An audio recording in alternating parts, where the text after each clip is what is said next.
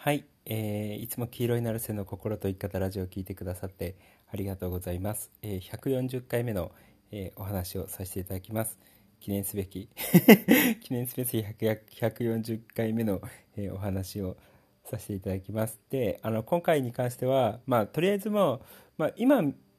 YouTube の動画だったりとかポッドキャスト聞いてくださってる人は、まあ、すごい意識してる部分でもあるのかなってえー、思うんですけど僕も改めてちょっとこれを言いたいなって思うところを話させていただきます、えー、もう余分なものを落とす時間を持てっていう話です。で前回にあのそのモチベーションを上げるにはっていうことをモチベーションが湧かない人にっていう、えー、ポッドキャストで話した前回じゃないや前々回だ、えー、前々回のモチベーションが湧かない人にっていうところでも話したと思うんですけどそもそもモチベーションの原理ってあの多くの人たちが無理やりなんかやる気を出そうとか元気を出そうとかモチベーションを上げようってしてるわけじゃないですか。であの僕の話っていうのは基本それがないんですよ。あのワークは例えば一応進めてたりとかするんですけどえ YouTube の動画でもポッドキャストでもこういうことやるといいよってことを進めてたりとかするんですけどあの基本あのやらなくていいあの やらなくていいっていうかやる気が出ない場合全然やらなくていいんですよ。でそもそもそうえっとえっとナチュラルにその行動が起こせない時っていうのはえー何か余分なものを背負いそ背負いすぎている場合っていうのが多いんですよね。例えば多くのなんかその自己啓発だったりとか、あのー、ビジネスマインドみたいなそういう話とかでモチベーションをいかに上げるのかとかやる気を出していくのかっていうのはなんかすごい、えっと、奮起してるような状態なわけじゃないですか。自分を鼓舞するというかあの自分を奮い立たせてたりとか自分に鞭打ってるような感じでやる気を出すとかモチベーションを上げるとか元気を出すとかっていうふうに考えてる人がいると思うんですよね。ただそれっていうのはその前々回のそのモチベーションが湧かない人へっていう話を聞いていただけると分かるんですけどなんか重たい荷物を背負ってるのに走ろうとしてるような感覚なんですよそれこそブレーキを踏んでるのにアクセルを頑張って吹かしてるような感覚なんですよねいやいやいやいやブレーキ踏むのやめればいいじゃんっていう、ただそれだけの話なんですよ、本当は。ただ多くの人たちっていうのが、えー、ブレーキを踏んでるのにもかかわらず、アクセルを頑張って踏もうとしている現状が生まれてるんですよね。えー、やる気にとかモチベーションにおいて。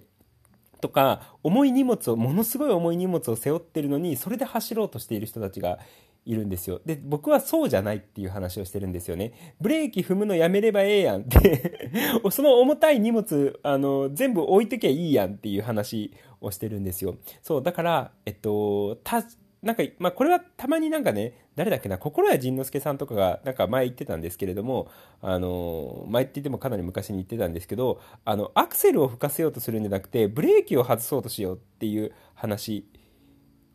をよく言ってたんですよね。あの、なんか何かを得ようとするのではなくて、何かを捨てようとするっていう話をしてたんですよ。で、それが僕の今の、その、あの、モチベーションの話とかで言うと、あの、一生懸命走ろうとするんじゃなくて、その荷物を下ろそうとしよう、すればいいじゃんっていう話だったりとか、アクセルを踏もうとするんじゃなくて、ブレーキ踏むのやめればいいじゃんっていうことなんですよね。そう、だから多くの人たちの場合が、その自分の、えー、心にもそうだし、えー、脳にもそうだし、自分の生活においてもそうなんですけど、何か重たい荷物を背負った状態で、要は余分なものをたくさん持った状態で走り切ろうとしてるんですよね。でもそれっていうのはそもそも余分なものなので、本当は必要ないんですよ。そう、その必要、必要のない余分なものっていうのを全部置いていけばいいじゃんっていう話なんですよね。で、それがある意味、えっと、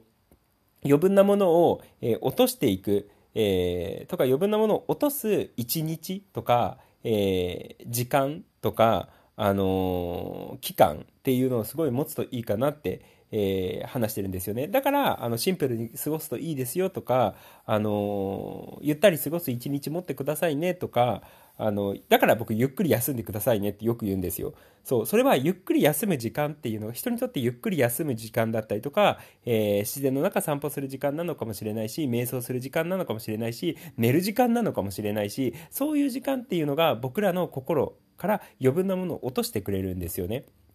そう。だから、あの、単純に、その、なんつうの、いいっぱい寝たら、あの、寝まくったら元気が出てきたっていうの、まあ、誰しもがあるわけじゃないですか。もうなんかね、1ヶ月ぐらいずっと寝てくださいって仮に言われたとして、1ヶ月間ずっと布団から出ずに寝続けたのであれば、さすがに意欲は回復すると思いますよ。そう、それはある種睡眠だったりとか、えー、まあ、そのゆったり過ごす時間があることによって、僕らっていうのは自分の心だったりとか自分の生活から余分なものを落とすことがえー、できるんですよでも多くの人の場合が余分なものをどちらかというとかき集めちゃってる生活をしてるんですよねそう、それは人間関係においてもそうなのかもしれない。やることにおいてもそうなのかもしれない。その物理的なもの、あの家とか部屋の中にあるものにおいてもそうなのかもしれない。多くの人がその余分なものをたくさん蓄えすぎてて、シンプルじゃなくってごちゃごちゃで複雑な状態を自分の人生にも心にも作っちゃってるので、だから進めないっていう状態が生まれてるんですよ。そう。だから、あの、その余分なものを落としていくための時間っていうのがものすごい重要。自分の人生において人生を進もうと思ったのであれば、その今背負っている重たい荷物っていうのを全部置けっていう 置けっていう話置いていけっていう話なんですよね。そう。だから捨てるとか手放すとか執着を手放すとかやめるとか、えー、っていうことが重要になってくるんですよ。で、その執着を手放すとかやめるとかそういうことをやっていくために、えー、ゆっくりと、えー、過ごす時間を持ったりとか、えー、自然の中で、えー、ゆったり穏やかに過ごす時間を持ったりだったりとか、えー、静かに瞑想する時間僕がよく言ってるその瞑想に関して静寂を楽しむ時間っていうのがやっぱ日常にあるとすごくいいなって思うんですよね。で、でそもそもその静寂に、えー、過ごす時間、あの、多分ね、誰しもがね、あの、ある程度静寂を楽しんだことっていうのは、ちょっとぐらいあると思うんですよ。僕、ちっちゃい時に、あの、自分の地元が、えー、小学校、あ、じゃあ幼稚園から小学校6年生まで、あの、ラジオ体操夏休みの時にやってたんですけど、そのラジオ体操する場を貸してくれるのが、お寺だ、お寺の和尚さんだったので、あの、その、えー、ラジオ体操する30分前にお寺にみんなに集まって、えー、お経を読んで座禅を組むっていうのを夏休み毎日やってたんですよね。で、子供心にやっぱその、えっと、夏休みの朝6時ぐらいに、えー、お寺で座禅を組む時間っていうのがめちゃくちゃ気持ちいいなって思ったんですよ。で、もう多分、あの、意識的に静寂を楽しむっていうことを理解したのはその時間だったかなって思うんですよ。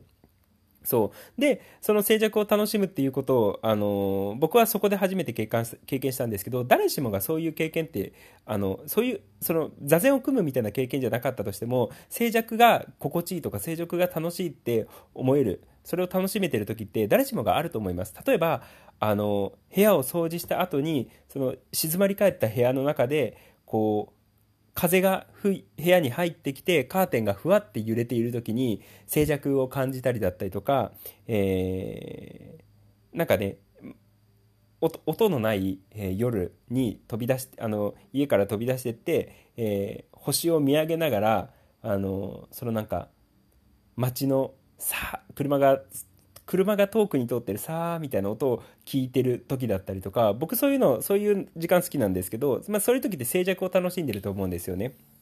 そうだからそういう静寂を楽しむ時間っていうのがすごく重要でそういう時ってえっと、何か物思いにふけることがやりやすいし、えっと、やっぱり心の中がシンプルになってきたりとかあのちょっと心が軽くなってってるような時間だと思うんですよね。そうそういう時間をたくさん持つ。でそういう時間をたくさん持つことによって、えー、自分の心から余分なものをそぎ落としていく。自分の人生から余分なものをそぎ落としていく。で、えー、ある種人生を進むにあたってあの重たい背負ってた荷物っていうのを、えー、落としあの置いていくっていうことをやることによって上手に進めるんですよ。そう。だから僕らはアクセルを吹かせる力が足りないのではなくて、そもそもブレーキを踏んじゃってるから人生がうまく進めないっていう状態が生まれてるだけなんですよね。そう。進もうと思ったら、その荷物を持つのやめればいいじゃんっていうだけ。でそんな重たい荷物背負いながら歩いてたら、それは進めんわ、みたいな 感じが、えー、多くの人たちに生まれてるっていうことなんですよね。だから、たくさんのものを何かを得よう、得よう、得ようって思ってかき集めてってると、そうやって荷物を増やしてってっちゃうんですよ。自分が背負ってる。そう。だから逆なんですよ。手放そう、手放そう、手放そうって思って、えー、進んでいった方が圧倒的に人生は進めるんですよね。そう。そもそも荷物を持たず前に進む、あの人生を歩いていくような感覚なので。そう。だから、僕は過去からシンプルに生きるっていうこともすごくあの話してるし、えー、手放すっていうことも話してるし、やめるっていうことも手放し、あの話してるし、えー、まあ、穏やかにそうやってゆったり過ごす時間を持ってくださいねっていうこと余分なものをそぎ落とす時間とか一日とかそういう期間っていうのを人生に定期的に持つといいかなって思います。でその余分なものをそぎ落としている時間とか一日とか期間があることによって、えー、ちょっとなんかね大きな思考ができるんですよ。その日常の枠からとら、日常、本来普通の人っていうのは、その日常の、え自分の日常の枠の中で思考をしてると思うんですよね。そう、でもそういう、えっと、穏やかで、えー、余分なものをそぎ落としてる時間、っていうのが要は静寂を楽しんでるような時間っていうのがあったりとかするともうちょっと今の人生の枠から外れて壮大なことをあのもうちょっと大きな広い、えー、人生について考え始めたりだったりとか、えー、もしくはそのままスケールが上がっていってその日本だけじゃなくて世界だったりとか地球全体だったりとか宇宙のことに思いを馳せたりだったりとかとにかくそういう、えー静寂を楽しむ時間だったりとかその余分なものをそぎ落としているような時間っていうのがあることによって僕らっていうのは思考のスケールが思いっきり上がるんですよ。広い視点でものを考えることができるんですよ。でその広い視点で、えものを考えるよ考えることができるようになっている時っていうのは今の自分の日常の枠から外れてるんですよね。でそういう時間を持つことがすごく大事なんですよ。じゃないとそもそも日常の枠の中で、えっと、物事を見てるとその枠の中で物事を見てしまってるってことなのでかなり視野が狭い状態で、え限られた限定された、え視野の中で生活してるみたいな感じになるんですよね。そう。でも徹底的にあの今言ったみたいにその静寂を楽しむ時間だったりとか余分なものをそぎ落とす時間があると、えーもうちょっと広い思考というか、今の日常から外れた大きな壮大なスケールの大きい思考っていうのを、えー、し始めるようになるので、それこそ自分の人生について、もっとあの人生の終局まであのイメージしたそのどういう人生を送っていこうかっていうことを考え始めたりだったりとかするっていうことなんですよね。だからある種その夏のえー、脳とか心考えるっていうとか人生に思いを馳せるっていう意味でもすごいいいし、えー、単純にねさっき言ったみたいに呼ぶ多くの人が余分なものをあの心だったりとか背負いながら、え進もうとしてるので、それは壊れるわな、みたいな。それは心身壊れるわ、みたいな感じ。そんなもん落としてけ、みたいな ことなんですよ。だから、あの、余分なものを、えー、そぎ落とす時間とか、余分なものを手放す時間っていうのを、とか一日っていうのを、えー、生活の中に持つといいかなでそれが穏やかに過ごすとかゆったり過ごすとか瞑想をするとか自然の中散歩するとか寝るとか。っていう時間っていうことなんですよ。そう。だから、あのー、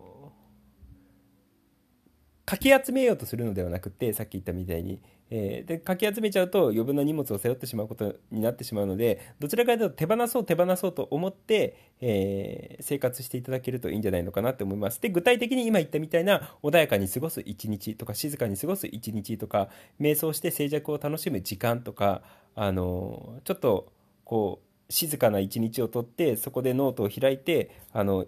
今までのことをあの振り返ってみたりとかこれからのことを考えてみたりとかするゆったりあのこれからのことを考える時間とかを取っていただいてもいいですしノートとかを使って。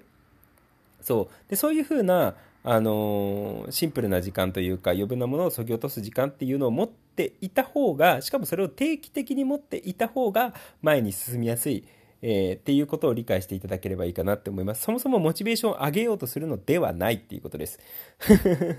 そう。エネルギーをあの頑張って鼓舞して高めようとするのではないっていう、自然に上がれるように余分なものをとあの手放していくっていうこと、えー、をやっていただければいいんじゃないのかなって、えー、思います。もうなんか 今回のポッドキャストに関しては、そのコンテンツっていうより心の叫びみたいな感じになってたんですけど えー、まあそ、そ、そういうことがすごく重要なので、まあ、それはね、あの、前々回のその音楽、あの、モチベーションが湧かない人へっていうところでも似たようなことを話したので、基本的には一緒です、全部話してることは。そう。まあ、ってことなので、えー、ぜひね、余分なものをそぎ落とす時間とか、えー、一日という、とか、えー、まあ、そういう集中的な期間、ある程度の期間だったりとかを取っていただけとっていただきながら生活するといいんじゃないのかなって思います。で、よりシンプルに、より身軽に、えー、軽やかに、えー、心楽に生きていっていただければいいんじゃないのかなって思います。そんな感じです。ってことで、えー今日も自分を変える教室じゃなくって、えー黄色いナルセの心と生き方ラジオを聞いてくださってありがとうございました。じゃあねありがとう。またね